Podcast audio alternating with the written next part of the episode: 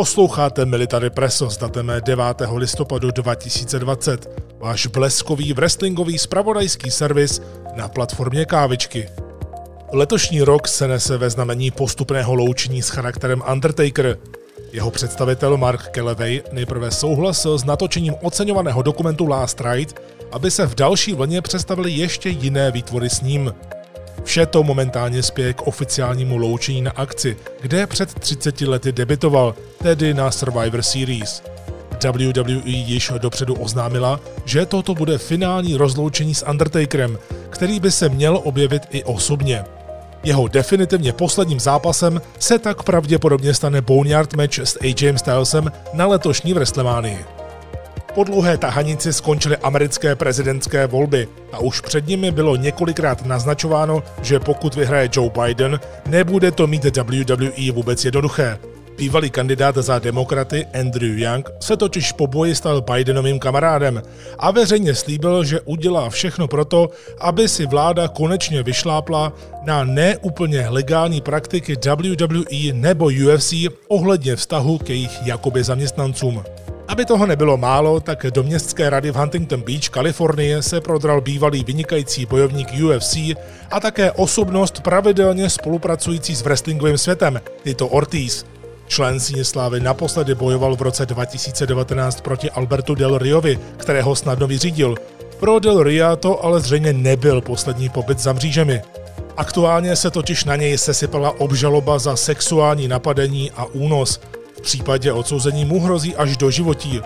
Toho využila jeho bývalá manželka Paige a přiznala se veřejně, že ji rovněž fyzicky týral po dobu jejich vztahu, což Del Rio okamžitě přes bulvární plátek odmítl. Soudní slyšení má naplánováno na leden roku 2021 a zatím to pro něj nevypadá vůbec pozitivně. All Elite Wrestling má za sebou poslední pay-per-view v roce 2020 s názvem Full Gear.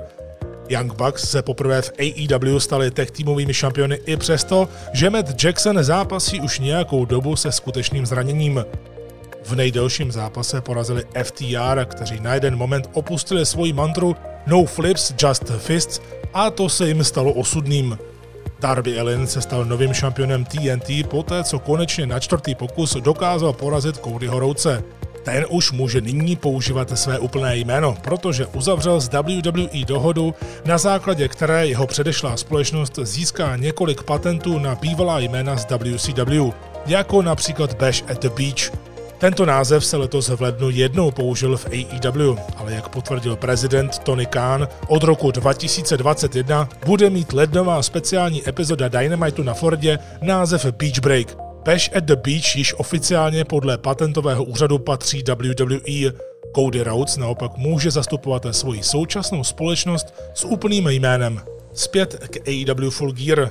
MJF vyzrál na Krise Jericha a lišáckým způsobem ho porazil tak, aby se on i Wardlow mohli stát novými členy Inner Circle. Kenny Omega se přes Hangmana Page dostal k postu hlavního vyzývatele o světový titul AEW. Ten i přes brutální I Quit match s Edim Kingstonem nadále drží John Moxley. Na akci se v rámci bizarního The Elite Deletion matche objevili i Gangrel či Hurricane Helms. Další pay-per-view od AEW Revolution bude 27. února příštího roku. Legendární Jake the Snake Roberts na tom bohužel není moc dobře. Nedávno sám prozradil, že mu byla diagnostikována chronická plicní nemoc, kvůli které musel na konci října strávit několik dní v nemocnici.